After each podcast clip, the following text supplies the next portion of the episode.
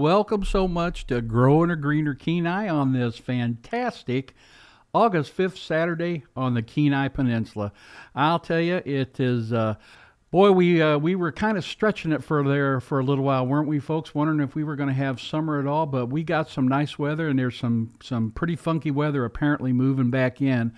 But we need to just do what we can to take advantage of the current situation and do the best we can with our gardens and move on. I'll tell you, in fact, we could actually use a little bit of rain. Uh, my exterior garden could, and uh, I get if it doesn't rain today, I'm gonna I'm gonna hit it up with a water, and uh, and we'll see uh, we'll see what happens.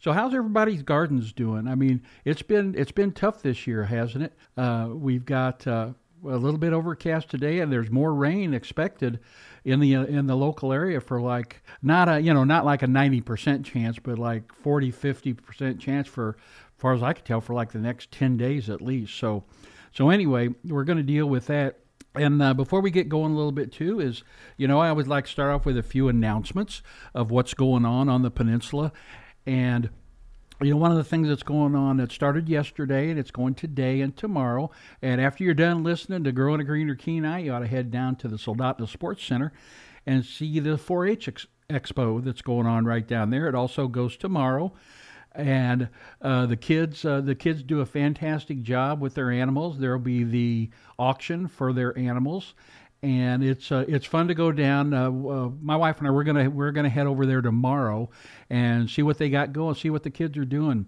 And don't forget, uh, still you need to get your burn permits if you're if you're still burning brush and the slash dump that's uh, just north of the Kenai uh, Sports Complex. Uh, that's still open from Thursday to Sunday. And then the next big thing that happens on the peninsula coming up is the Kenai Peninsula Fair, August 11th through the 13th. And that looks like it'll be a pretty good time as it always is. Uh, it's uh, 11th of the 13th starts at 10:30 a.m. and goes till 7 each night, and it's uh, it's almost like another 4-H exhibit, but they have got all sorts of uh, uh, exhibit categories. Uh, the kids will be out there. And it's not just for the kids, too. They got a bunch of divisions. You got, you know, 0 to 8, 9 to 12, 13 to 17, adult amateur, senior amateur. That's me, 60 plus years old. And then they also have some commercial and professional uh, categories for what they do. But uh, cattle, goats, swine, sheep, poultry, uh, flowers, food preservation, you name it, quilting, photography, woodworking. There's all sorts of stuff down there, and it's always fun to go down and see what the kids are doing down there. So anyway, we all know where that is in Ninilchik, 10:30 to 7, uh, the 11th through the 13th, and that would be next weekend uh, that we do that, and uh, hopefully we'll get uh, we'll get some pretty nice weather for that event also. It's uh, it's a great event to have down here on the peninsula too, and it uh, anything we can do to to have a little fun down here, it's great. And then don't forget about it's going on right now. Uh, after you're done listening to Growing a Greener Kenai, head down to the Soldotna Farmers Market at the corner of Corral, Corral Avenue and the Kenai Spur Road. We know right where that is kind of across the street, uh, just kind of almost next door to uh, to Beemun's and uh, across the street from the U-Haul place, uh, right in that area. So uh, we need to support our local gardeners the best we can. And then the big one that's coming up, that's always a wonderful, wonderful show, is the Harvest Moon Festival, September 16th That'll run from 10 a.m. to 5 p.m., and that's always on a Saturday, and it's always a great show. And unfortunately, I just hate this. Uh, we are not going to be here for that. We're going to be outside, and uh, and it's just one of the things I, I typically do a presentation on growing potatoes in containers, and I'm really going to miss doing it this year, but but. Uh, that doesn't mean they're going to cancel the, the show, folks. Uh, but it's always fun to do, and it's always fun to help folks learn how to garden. And then I'd like to remind you that two weeks from today is our great show with Joe Lamp'l of Growing a Greener World and the Joe Gardener website. Joe is such a knowledgeable gardener, and uh, he's in you know, he he actually is in the Atlanta, Georgia area, And while he is in a totally different zone, totally different process for growing and gardening, uh, the principles are still pretty much the same. And Joe's got a, a fantastic amount of information. But if you wanna, if you wanna check out his website, Joe Gardener uh, website, just look up. I think it's joegardener.com, and he's got free how-tos. Uh, he's got everything on there. You can take his classes. You can listen to his podcast. Uh, just such a knowledgeable gardener. Uh, and and what really he's uh, the times I've talked to him, he was on the show last year. He's just such a nice guy too, and just wants to help folks with gardening and have them be the the best gardeners they can. So anyway, in talking about that, uh, being the best gardeners we can, as I say, oh wait a minute, I'm, I'm sorry, I'm about ready to I'm about ready to mess something up here that I wanted to make an announcement. Now, Joe, next week, if you have any questions for Joe Gardener, you need to email them to me because Joe will be on our line and we won't have a call-in line to ask Joe questions. But if you have a question for Joe, uh, give us a call at grow or uh, I'm sorry, an email at growing a greener Kenai at kdll.org. And here in the next couple weeks, if you if you've got any questions for him, uh, zip them to the, our show email, and I'll bring them up, and, and we can ask Joe these questions. So that's that's what I almost forgot to got to announce for you. One of the things on Joe's uh, on one of the things on on Joe's uh, website or one of his uh, emails that he send, sends out is getting ready for the for a fall garden. Well, I kind of started laughing at that a little bit because for us, our whole summer is almost a fall garden. Uh, now, the last couple years we had hot, but this year it seems like everything was a fall garden. So, so anyway, I just kind of had a little laugh of, over that one, and uh, we'll see what Joe says on that too. So anyway, we're talking about our gardens. We've had a little bit of nice weather.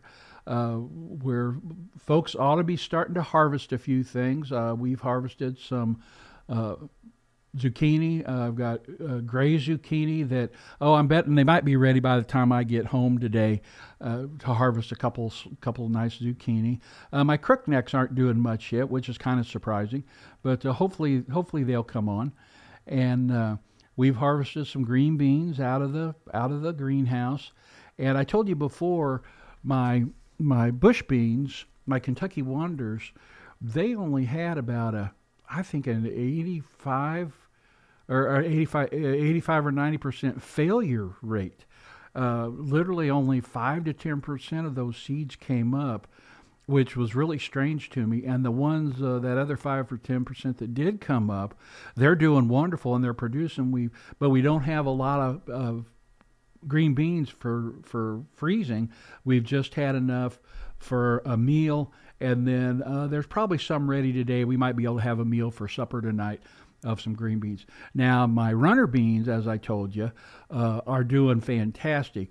Uh, they're starting to flower. They have it. They take a little bit longer. They're they're starting to get ready. They're running up the trellis I put in the greenhouse, and hopefully they'll do. There was a with them there was a, a 99% germin rate, uh, germination rate, and they're doing they're doing wonderful. Uh, the cucumbers, I, I, didn't. I told you before I didn't plant very many cucumbers because we had a bunch of pickles already. Uh, I'll do those next year again. I mean, I just didn't need to make pickles again this year. And uh, yeah, every jar of pickles we open, they're they're still good. Uh, so w- we've got a few plants going for just slicing cucumbers, and uh, they're. Uh, they're they're ta- they're looking pretty good, and I might even have one for harvest ready uh, when I get home today. My corn in the greenhouse is doing wonderful. It is about six feet tall. And I've got, I, I think I counted the other day, I've got like 22 ears of corn that are forming. And in looking at them, uh, it looks like they're maybe about six inches long now. So hopefully those will, will keep working. They tasseled out. I've been shaking the plants and letting the pollen fall down on the on the silks and most of you folks know that uh, whenever the, the pollen on a on a corn plant on a corn uh, ear of corn, if you don't have a corn forming within the cob, if you don't have that corn kernel forming, that means that individual silk did not get pollinated. So all those silks need to have a, a piece of pollen touch them. Uh, and that's and that's what happens typically when you get a you know even if you it, it's rare to get at the grocery store if you're buying those but when you're growing you know how you open up uh, an ear of corn sometimes uh, pull the husk off and half the ear doesn't have kernels on it. Well, that's because that particular individual silk didn't get pollinated because all those silk that are sticking out the end of a corn cob, each one of those individually goes to a location where there's a kernel. So that's why sometimes you get that the, the silk didn't get they didn't get uh, pollinated. Uh, my onions uh, aren't doing too bad. They're they're growing. They still got quite a ways to go, and uh, I've got some pretty good onions going. Uh, my leeks leeks are doing well, uh, but I, and we actually harvested some broccoli the other day. We harvested three nice heads of broccoli, and same way today there should be some more to to go. The uh, the garlic is doing wonderful. Lettuce, chard, peas everything's a little bit behind. You know, uh, by now peas are should be podding up. Man, I had my peas in fairly early. I don't know if it was too cold for them or what, uh, but they're just now starting to flower. I got a lot. Of, I'll, we'll have a lot of peas, and there's still plenty of time to get them. But it's been really strange. Uh, the uh, the cabbage are working pretty well, but they're same way. They're a little behind. The cauliflower uh, I've never seen this before. We just looked it's like the cauliflower. We're in suspended animation, and they finally started. We opened up one of the leaf bundles, and some cauliflower heads are starting to grow now. So hopefully those will come on pretty strong here uh, toward the end of our season and we'll get some cauliflower, good cauliflower heads. And one of the things too that that folks, uh, some folks do or don't know about cauliflower is you know uh, the marketing of cauliflower for the grocery store, the farmers markets, or anything. People want their cauliflower to be whiter than white. They like that white cauliflower.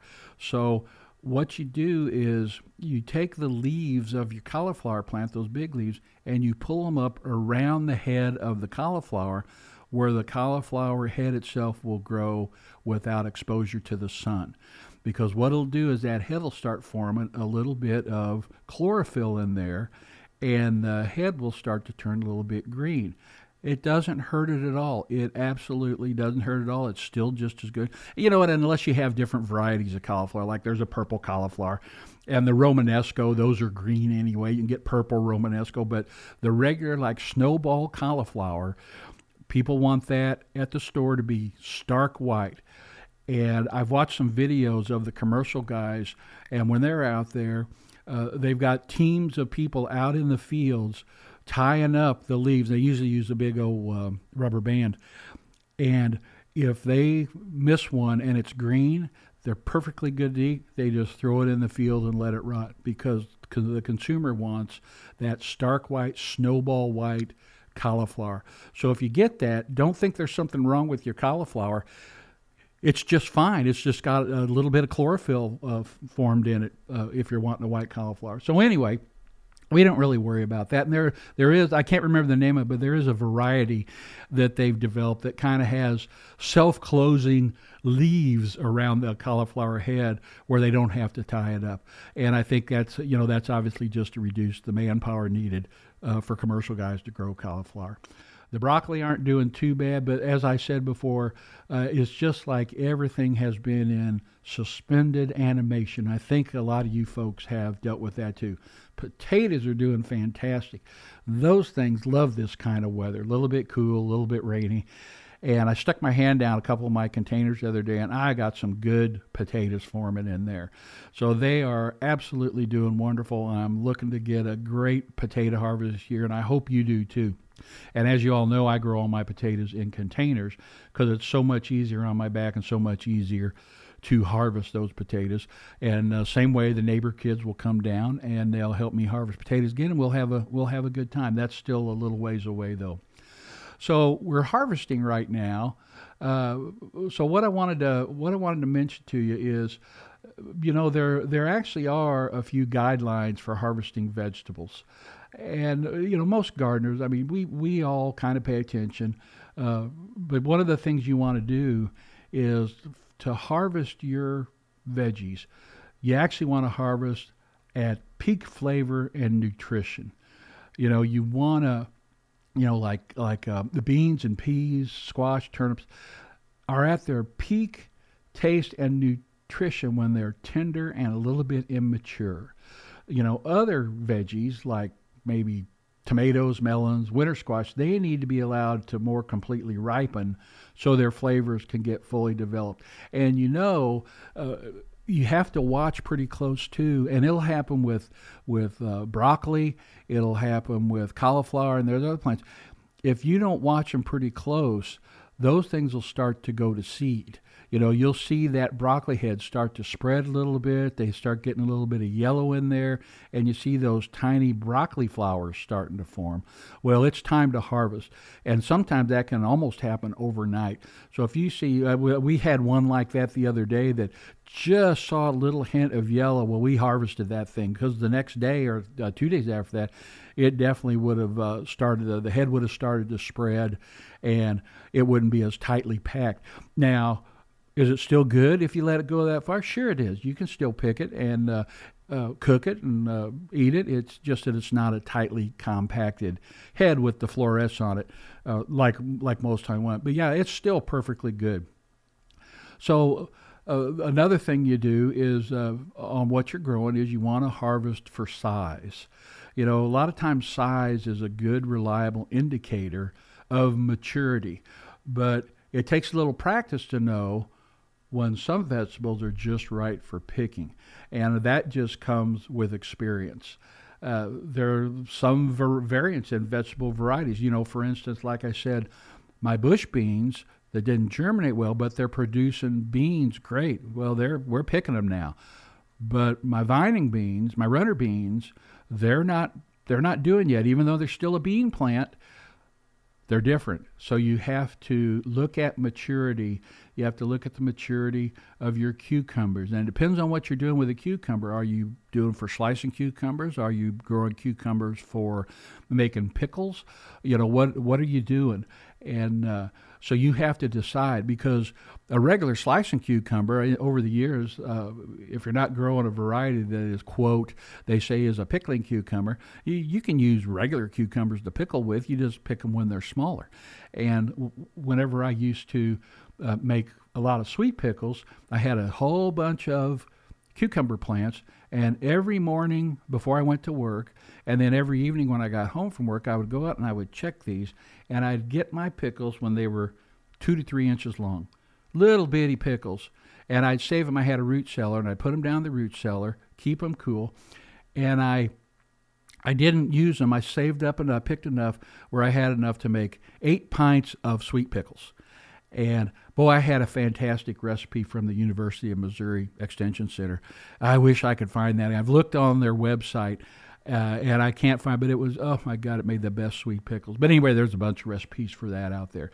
So anyway, yeah, and then if you uh, wanted to wait and let those uh, little gherkins get a little bit bigger, then you use them to make a dill pickle. Or if you even want to let them get a little bit bigger, you wait until they become a slicing cucumber. So yeah, that's a that's a the variance in how you harvest a cucumber depending on what you want to do to it. And another thing that we all need to remember that will make plants produce more is to harvest often. Uh, that's one of the biggest mistakes gardeners can make is not harvesting their vegetables on a regular schedule when they're ready to go. You know, unpicked beans will go from tender to tough in just no time at all uh, a zucchini that was two inches long a couple of days ago uh, can be an overripe two foot long zucchini in a couple of days. It's amazing how fast they can grow. So you got to remember that all the plants that we're growing, their goal is to reproduce. So what they want to do is they want to they want to grow their fruit, they want their seeds to get mature. So you've got to intercept them. Uh, and if the vegetables are allowed to grow to their full maturity and aren't harvested, the, the plant can stop producing. So by cutting some of your plants, like I said, your zucchini, uh, some of these plants, you cut them and they will in fact produce more. It's like we talked the other day about uh, trimming off your your uh, your flower baskets. You know, when we're talking about petunias. Uh, boy, I've told you I gave mine a flat top, man. They were two to three inch long stalks. Just cut them off like they're going to the barber and getting a flat top, and they grew back even more luscious. Well, it's the same way with some some crops uh, will do that too. But the point is, is the plant needs to know that hey, I lost this piece of fruit that I'm going to try and make seeds off to reproduce. Maybe I better start another one.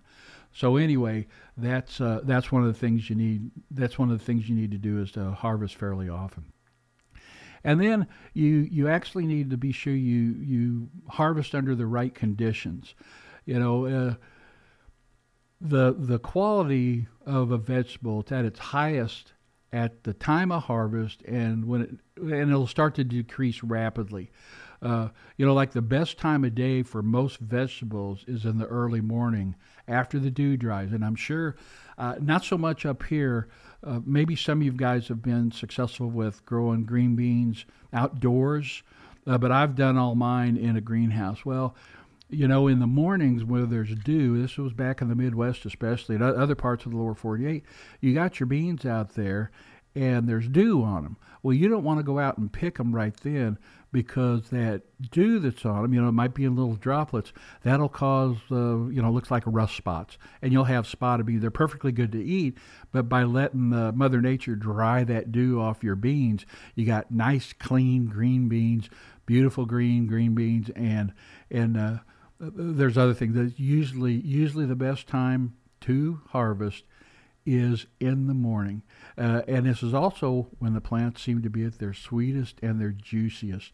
You want to avoid picking them in the heat of the day, especially some of the leafy vegetables, uh, and they because they can wilt pretty quick if they're doing what they can to save as much water they can from a from a hot day. Now, for us this year, we haven't had too much trouble with that. We've we've had uh, we've had a cool summer. We've definitely had a cool summer, and uh, good or bad, I don't know, but that's what we've had to put up with. And then one other thing to do when you're harvesting your your crops is to use the right tools. You know, there's some crops. Let's see. Uh, let me think here. Like lettuce, kale, and peas. You know, they can be pinched or just kind of uh, snapped off with your fingers. But veggies that don't really separate well from the plant should really be cut off. Uh, a good pair of scissors uh, or, or some kind of shears uh, for some vegetables. A sharp knife or, you know, some of the hand pruners you use, uh, you know, for plants that have kind of more of a tough stem like eggplant or cucumbers and then and then you also you want to you want to be real careful when you're harvesting your potatoes. That's another good reason why I don't like uh, growing potatoes underground. Is I've done it before, and when you're digging them, even with a with a garden fork or a shovel or whatever, it's hard to keep from hitting some of those potatoes.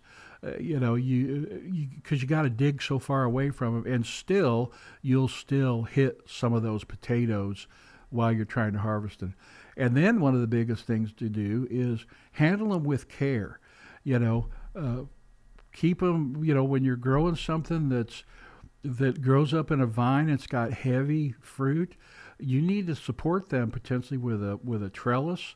Uh, you know, don't don't let the weight of those heavier vegetables uh, weigh down the plant because they could potentially bend or break the stem you know, and you don't want to tug and rip them, uh, you know, like um, if you're growing melons or something, if you're not growing them on the ground, they need to be, in fact, those melons, uh, if they're getting up high, they need to be supported with some kind of sling so that all that weight isn't going on the vine. Uh, that'll potentially damage the plant, and it also uh, makes a spot for uh, for uh, pests and disease. If they break, it breaks. A, a, pest or a disease can get in there. So, and you also uh, shouldn't work among your vegetables uh, when it's really wet. Uh, just besides you getting soaked, it uh, you can inadvertently you might spread fungal. If you got something that's having trouble, you don't want to get those spore on you when it's wet, and then uh, go into another part of your garden and do that. And then we all pretty much know this with our leafy vegetables. uh, lettuce and uh, other leafy vegetable, kale, they sprout from the center of the plant. So unless you're going to harvest the entire plant, pick those larger outer leaves first and leave the tiny new growth in the center uh, to continue to develop. So so uh, you know, and, and a lot of this, uh, a lot of this is old stuff for a lot of you experienced gardeners. For some of you folks though that don't don't think about this stuff, uh, it's it's something to to consider when you're doing this. You know, and you know, it's like we've said before. Uh, the experienced gardeners, uh, we we all agree that there's always more to learn, and it's uh, really especially true with growing vegetables. You know, and the seed seed packets uh, usually of what you're growing uh, and the plant tags generally pl- provide the best information on how to grow your vegetables. So if you don't have an experienced gardener to talk to, check that seed packet. You know, do a little do a little internet research. Uh, uh, based on experience, you know, uh, a chilly spring can delay ripening, and uh, warmer than normal weather can hasten ripening. You know, you've got differences in soil fertility, so there's a lot to think about when you're doing this. But most of it is a visual, a visual thing. You know, because I know we've all, you know, you, we've all gone up and checked out whatever plant we're growing. Let's say like a tomato. When that tomato is ready to be harvested, you barely touch it, and it it falls off the plant. It falls right off the plant. That's a that's a good uh, that's a good indicator of that that tomato is ready to go. And then there's other things you can do. You know, like for instance, if you're growing a particular type of bean, uh, that you want them to, if you want to have them for the winter for dry beans, you know, where you store them dry, uh, typically you leave those on. Oh, you let the plant die, you let the plant dry out, you let the pods dry, everything dries, and then you've got your your beans for soaking later through the winter, make soup or whatever it is you like to you like to uh, uh, make out of those. But once the pods feel pretty dry and the beans inside are hard and shiny, you do a test and then you should shell out those beans and store them for later. So anyway, it's time to it's time to start watching what we harvest, and then uh, here coming up, uh, we'll talk about uh, uh, the things we do to protect our harvest after all that hard work. Now, I'll tell you the one thing that uh, I'm I'm still a little optimistic on. I've mentioned it before. I got Brussels sprouts growing again, and I got little sprouts starting. And I'm going to see what happens, you know, because like I said, if they don't go this year, I've had it. Bobby Jackson won't even grow Brussels sprouts, and if Bobby can't do it, I'm not going to mess with it. I know some of you folks have had great luck with it. I have had terrible luck with it, but this year they don't seem to be too do, be doing too bad, and they're not really going to be ready to harvest till several frosts. You know, those uh, you know might not mess with harvesting those till well into October or November. So I'm just going to leave them alone, let them go. I, I cut uh, as an experiment. I left some of them with the leaves on them. The other ones I cut some of the the leaves off up the stalk where the sprouts grow, and then on a couple of them I topped them because I've read all different things about that is to top them. So I'm letting I'm letting them go, and I'm going to see how they do, how those things do, and uh, and then we'll we'll go from there, and I'll make a decision over. All right, to heck with these guys. So.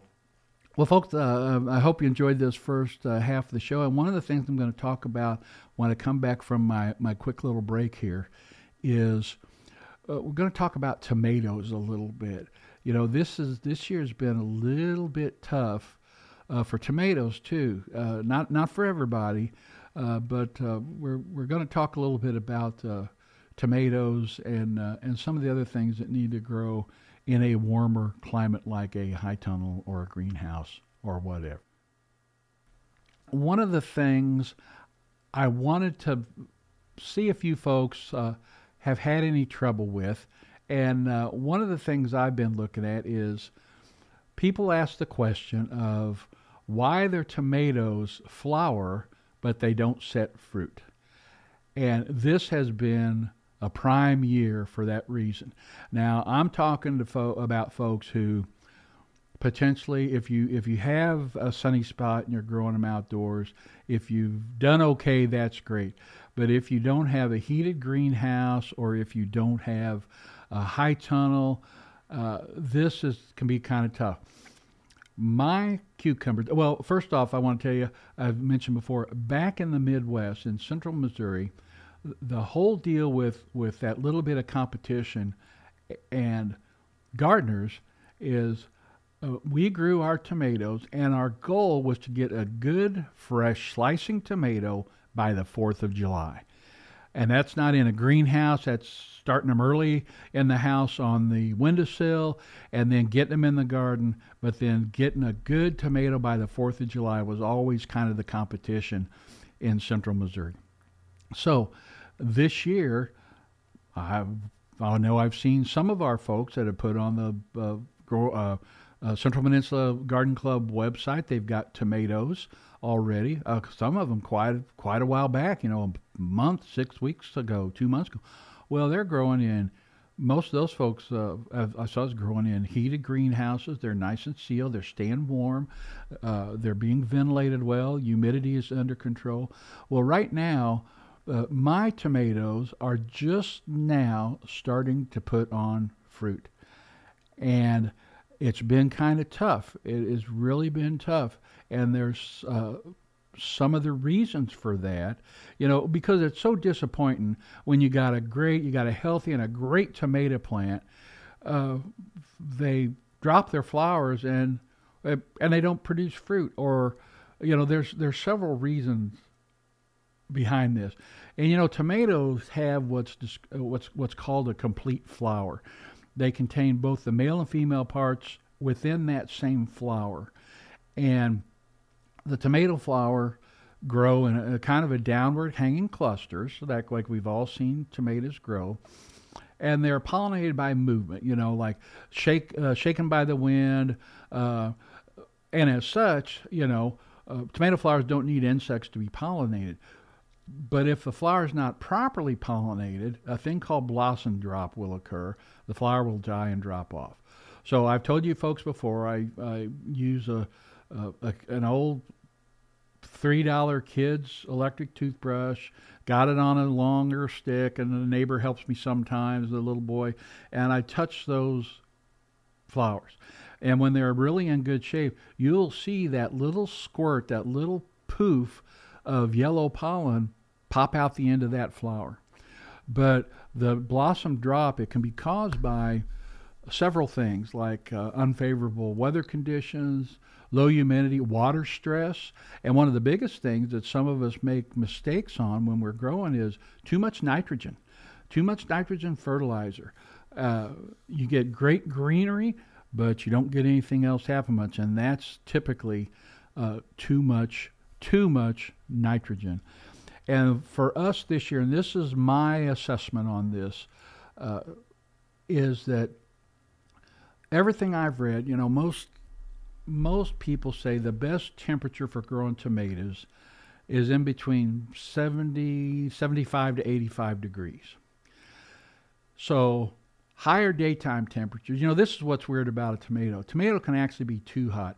Now, when I say that, back in the Midwest, we grew tomatoes. It gets to be 100 degrees back there. And if any of you folks have driven around the Midwest in the summertime, you saw somebody's garden, you see stakes out there, and then all of a sudden you'll be seeing this garden, and there are sheets over it. Everybody takes their old sheets and they cover their tomato plants, not touching the plant, but over the top with some of the stakes or, or something. And it keeps the sheet up, but it keeps the sun from beating down on them. That's pretty common back there because it can get too hot. The difference with back there, though, is that low nighttime temperatures below 55 degrees can also prevent pollination and cause blossom drop in tomatoes and keep them from setting fruit. Well, what have we had this year, folks, at night? It was 48 the other morning at our house. And it was really nice to see this run of sun that we had. And like I said, my tomatoes are just now starting to come on.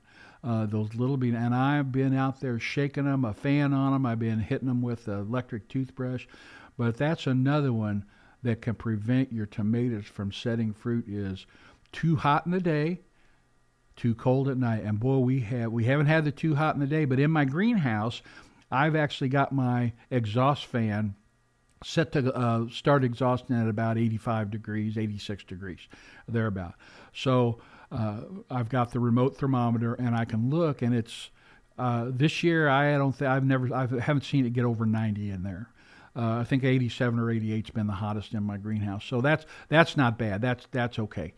But yeah, that low nighttime temperature, I really think it's been affecting my tomatoes on the ability to set fruit. So, like I said, they're just now starting to set fruit. So, hopefully, uh, that little bit of warm sun we had, maybe warming up the uh, my water barrels for storage to live a little bit more heat.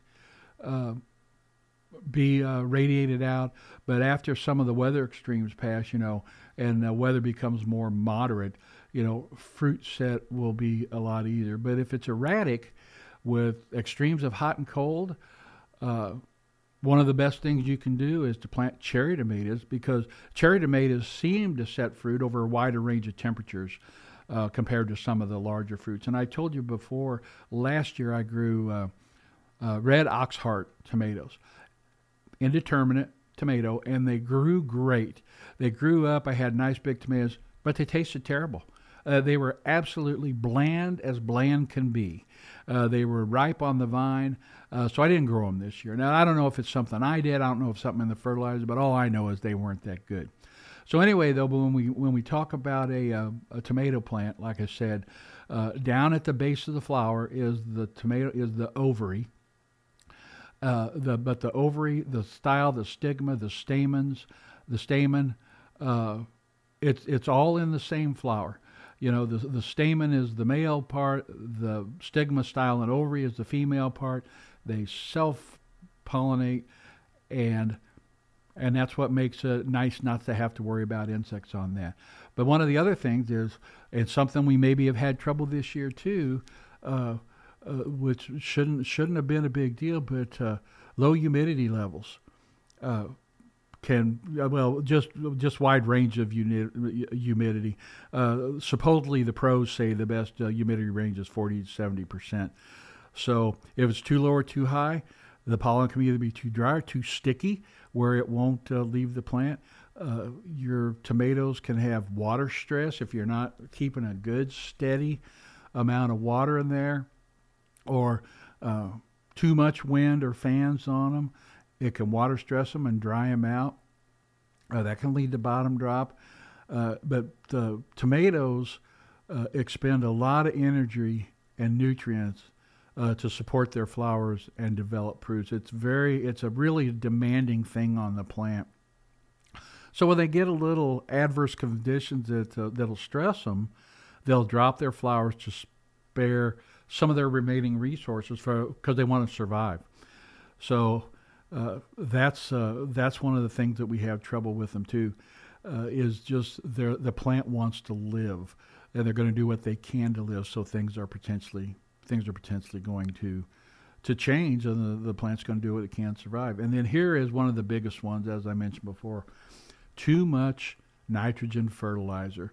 And we all know what nitrogen does. It makes it's the leafy green part of vegetable growth and uh, and it decreases the formation of flowers. It it uh, it just, it just stimulates excessive growth of leaves and stems at the expense of flowers and fruit, uh, causing flower drop and uh, reducing uh, production yields. So, and over fertilizing, uh, it can cause also potassium or magnesium deficiencies in your plant. So, a good slow release organic fertilizer or whatever you like to use just don't use it high in nitrogen, and uh, follow the directions on on that. You know, it's uh, it's one of the things you need to do for successful tomatoes, and one of the things I've read before too, and and, and we've all done this at the end of the year.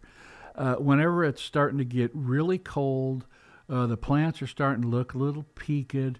We pick our green tomatoes or the ones that are barely turning, and we put them in the house. You know, put them up on the uh, windowsill in the kitchen, or put them in a box. Uh, put a layer of newspaper down, uh, and then I, you know, I ruffle up the newspaper, put a layer in, put another layer of newspaper, then a layer of tomatoes, another layer of, of uh, tomatoes, another layer of newspaper. And we did that once when we were leaving Alaska some years back uh, in a motorhome. We harvested all our tomatoes and we just put them in a box in the motorhome. And oh my gosh, for weeks and weeks, we had fresh tomatoes. We checked the box every day. You open it up, and there's new red tomatoes in there. So, so uh, that's another thing to do with your tomatoes is different. Like I said, a tomato whenever it's really ready to just fall off the plant, that's ready. That's right. But you really, if you're not going to freeze it or can it, it's time to eat that tomato. So some people advocate picking your tomatoes actually a little early when they're just starting to change color to that red color or yellow or pink, whatever whatever type of uh, of tomato you're getting, because then that lets there because they're going to ripen, and then that lets the plant put more of its energy into growing the tomatoes that are left bigger and better, or even producing more flowers to go to grow. So, but uh, tomato some tomato plants of fruit really heavy can potentially decrease production of additional flowers. So, you, so like I said, it's kind of uh, one of those experience things. Uh, back in back in Missouri, and what I, I always have uh, done my tomatoes when they're pretty much ripe because we can so many of them. And what we do is we'll take those tomatoes and just throw them in a zipper bag, throw them in the freezer and freeze them, and then when we get enough, uh, then we then we will can those. But each plant, each tomato plant, it's got a finite amount of nutrients uh, that it can direct uh, to the to the fruit. So after your tomato plant set a large quality of fruit on its older and lower branches, it gets competition competition uh, with the rest of the plant to get those nutrients. So so anyway, a lot of that is a lot of that though is experience, and everybody's got a different way of doing it. And I as I've said before, one of the best things to do is do what works for you, and build on that. If it worked one year, do it again the next year. And if it keeps working like that, you'll get even better and better at growing uh, tomatoes, squash, whatever, whatever you're growing, whatever works for you. And then whatever doesn't work, think about trying something the next year. Uh, now there was a, is one little anomaly in there is you do something that works year after year after year, and then all of a sudden you do the exact same thing and it doesn't work. Well, what can cause that? Who knows? This summer is a prime example of that with our pretty cool weather. Uh, but you can look at that and think, well, did I rotate my crops to a different place? Is my do my soil need uh, more amending? Do I need is it time for another soil sample? There's a numerous things. So if something's successful for many years, and it doesn't go right one year, uh, to me, it's not a, a, time for panic mode. Uh, you can go back and do the same thing the next year, and and and most likely it'll be okay. But if then if it happens again, then you need to start looking at a change and see what happened. So another thing I want to talk about tomatoes is uh, we work too hard. That that you know, you folks have probably seen that one little funny uh, thing of uh, what what makes you feel good. Growing a tomato plant that survives and makes a tomato. that's a feeling of power. It's always great to get those tomatoes going, you know. But one of the things people notice and they and they don't think about this when they're growing their tomatoes is you know, when uh, your tomato leaves will start to turn brown, people think that oh my God, my tomato's dying. It's got uh, it's got something wrong. It's got blight. It's got whatever. You know, well, one of the things that that uh, you know some of the some of the big greenhouses do, they grow a lot of indeterminate p- tomatoes, and we've talked about indeterminate and determinate tomatoes before. The indeterminates continue to grow. They will grow up in a long vine. And if you've ever watched the, the commercial, if you've ever been to, to Bell's Nursery in Anchorage and seen their hydroponics setup with their tomatoes, And some commercial guys, you like I said, you can find this on the internet, watch a YouTube video of it and everything. They will their indeterminate tomatoes. They grow up, up, up, and up, and they've got them on a, a string, a line, a cable of some sort. And as that plant starts to grow up, they trim all the bottom leaves off, lower that plant down even farther down, and they will like coil, coil the vine that's no longer producing anything, and they just keep the plant grows higher. They trim off the fruit and the the leaves, and they just drop that plant, and you'll see. Oh man, some of these I know they're they're 20 feet they're 20 feet long, or longer of that indeterminate tomato. So under that circumstance, uh, those plants that are starting to get leaves turning brown at the bottom, they're they're ready to take off because there's going to be new growth up above that area where you're going to start getting some new fruit. Now, this is where folks really make a, a mistake sometimes is they're growing determinate tomatoes which grow in a bush and most or almost unless it's kind of a hybrid, they die off because they grow they produce most of their fruit in a short period and then they die. So people think their tomatoes have something wrong with them when it's just the natural life process of that tomato. You know, so you sit there and think, why would my to- tomato plant suddenly die in the middle of the summer? Well, it might be a determinate tomato. It's designed to do that. The you know those those guys out in the field, uh, the commercial guys, they're growing. Uh, uh, determinants like for uh, for sauce and what have you like that, they're growing determinants because they come they come mature at pretty much the same time. They're not going now. You know, if you've got some local farmers and you got some some other places that do stuff by hand, they might go out and they might pick what's ripe and then let them keep growing. But determinate tomato tomatoes, they're made to grow and produce in a short period, and then and then they die. They've got a set lifespan. And a best good example of this is uh, is the Roma tomato. We all like uh, uh, Romas for uh, they're really popular, but Romas are determinants. And after their main crop is ripened, they die off. No matter what you do, they're going to die. So, unfortunately, a Roma it's mistaken by gardeners as having a late season issue when in real in reality it just ran its course and it's and it's ready to die. But there's other reasons why potentially some of your lower leaves are turning brown. Now I do my best. I'm I'm doing an experiment this year with my my tomatoes. I grew all determinants this year, no indeterminants. And you know when the when the commercial guys are growing determinants, they put them out in the field and they just let them go. They don't mess with them all. Nobody's going through and cleaning off the bottom leaves or anything. They just grow. Well, that's what I'm doing in my greenhouse this year. I've got all my determinants in there, and they are all just growing.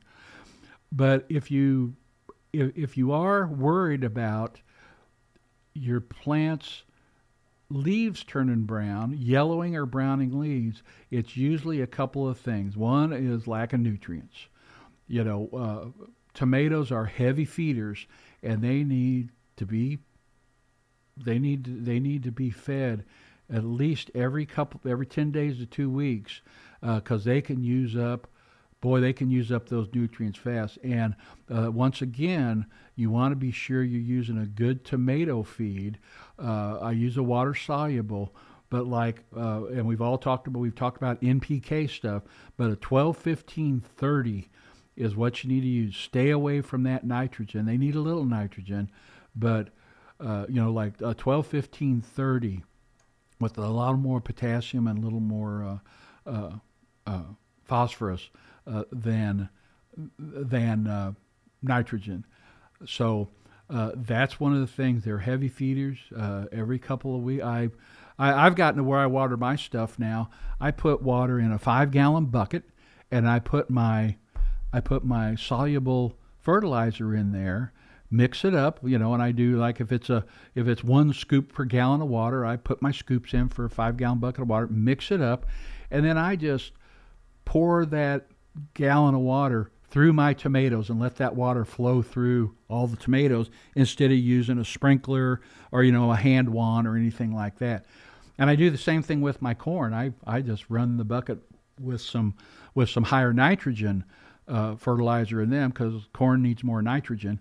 Uh, I just do that. They're in there, and I just fill the bucket, put the water soluble uh, fertilizer in, and just pour the bucket through the stalks of the corn or the tomatoes, and off it goes. It, it rolls through, and I do that a couple times to make sure it's good and saturated. So, but uh, lack of water can be a reason too. The leaves are turning brown. Uh, you get the mid center uh, from either too much or too little water.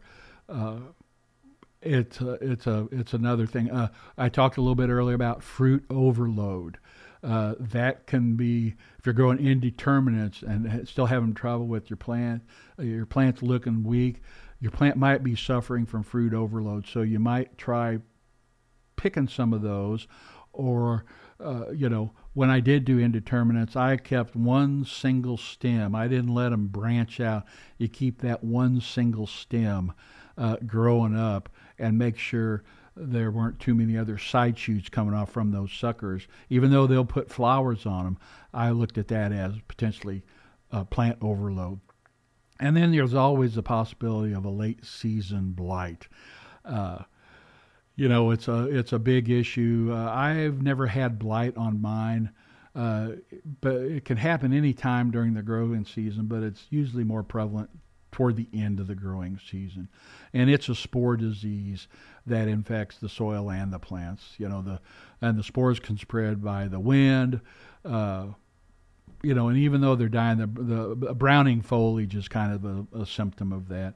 Uh, but the real telltale sign of tomato blight is greasy, oily spots appearing on your tomatoes. When you see that, uh, don't just cut them off. You need to get rid of the plant because it's really highly contagious. And you know we we've all we've seen that stuff. I've seen it before in the lower 48. Is you know you get those you get those uh, tomato leaves, and they are, oh you know, they start getting these brown spots on them and turn a little bit yellow but yeah, be real, be real, real careful of that. And one of the other things I want to I want to be sure that you realize to do too is if you have trouble doing this, don't forget to call our friends at the University Extension Center. There, you can call them on the phone. You can look on their website because they have got the fantastic information that can help you figure this out. And if you can't figure it out just by looking, you go and go right down the officer, call our buddy Casey Matney, and they will help you with all these problems. They will help you with that. And uh, so, yeah, don't uh, if you don't have a, an experienced gardener friend or anything like that, go ahead and give them a call, and they will in fact give you the help you need uh, to to overcome some of these things. So those are just a few of the tips of uh, of watching your garden you know, and uh, and making sure your tomatoes are doing okay. Because, like I said, we work awful hard for tomatoes, and it's kind of, kind of some of the same things that I uh, that I told you about uh, with the tomatoes also can apply with with peppers. I didn't grow peppers this year, you know, but some of the some of the same things uh, can be related to your peppers. So. Well, folks, holy smokes, I, I can't believe we're uh, coming down to the last two minutes of the show. Uh, I, I, hope this was an informative show for you. Don't forget about our buddy Joe Lamp'l. Two weeks from today, he will be a call-in guest. Uh, he confirmed a while back. I'm going to confirm with him again. If you do have any questions you want to ask Joe, uh, be sure and email him to growing a greener at kdll.org. And uh, I'm sure we'll try and get Joe uh, Joe to answer them. And if you want to check out, said go to uh, go to YouTube and like bring up Growing a Greener World, or go to the joegardener.com website, and he has got more free information, free downloads of uh, of manuals on how to do something, and we'll do that. So, well, anyway, thanks for listening, folks. I, I certainly hope you had a good time. I had fun doing it, and uh, we'll talk a little bit more about harvesting, and then uh, Uh, well, we're going to talk to Joe next week, but then the, the starting in September, we're going to start talking about preserving the harvest that we work so hard to grow. All right, folks, thanks again. This is Larry Opperman with Growing a Greener Kenai. This is listener supported public radio for the Central Kenai Peninsula, KDLL 91.9 FM, Kenai Soldotna. Have a great rest of your August. Uh, we'll see you on the 19th with Joe. Thanks again.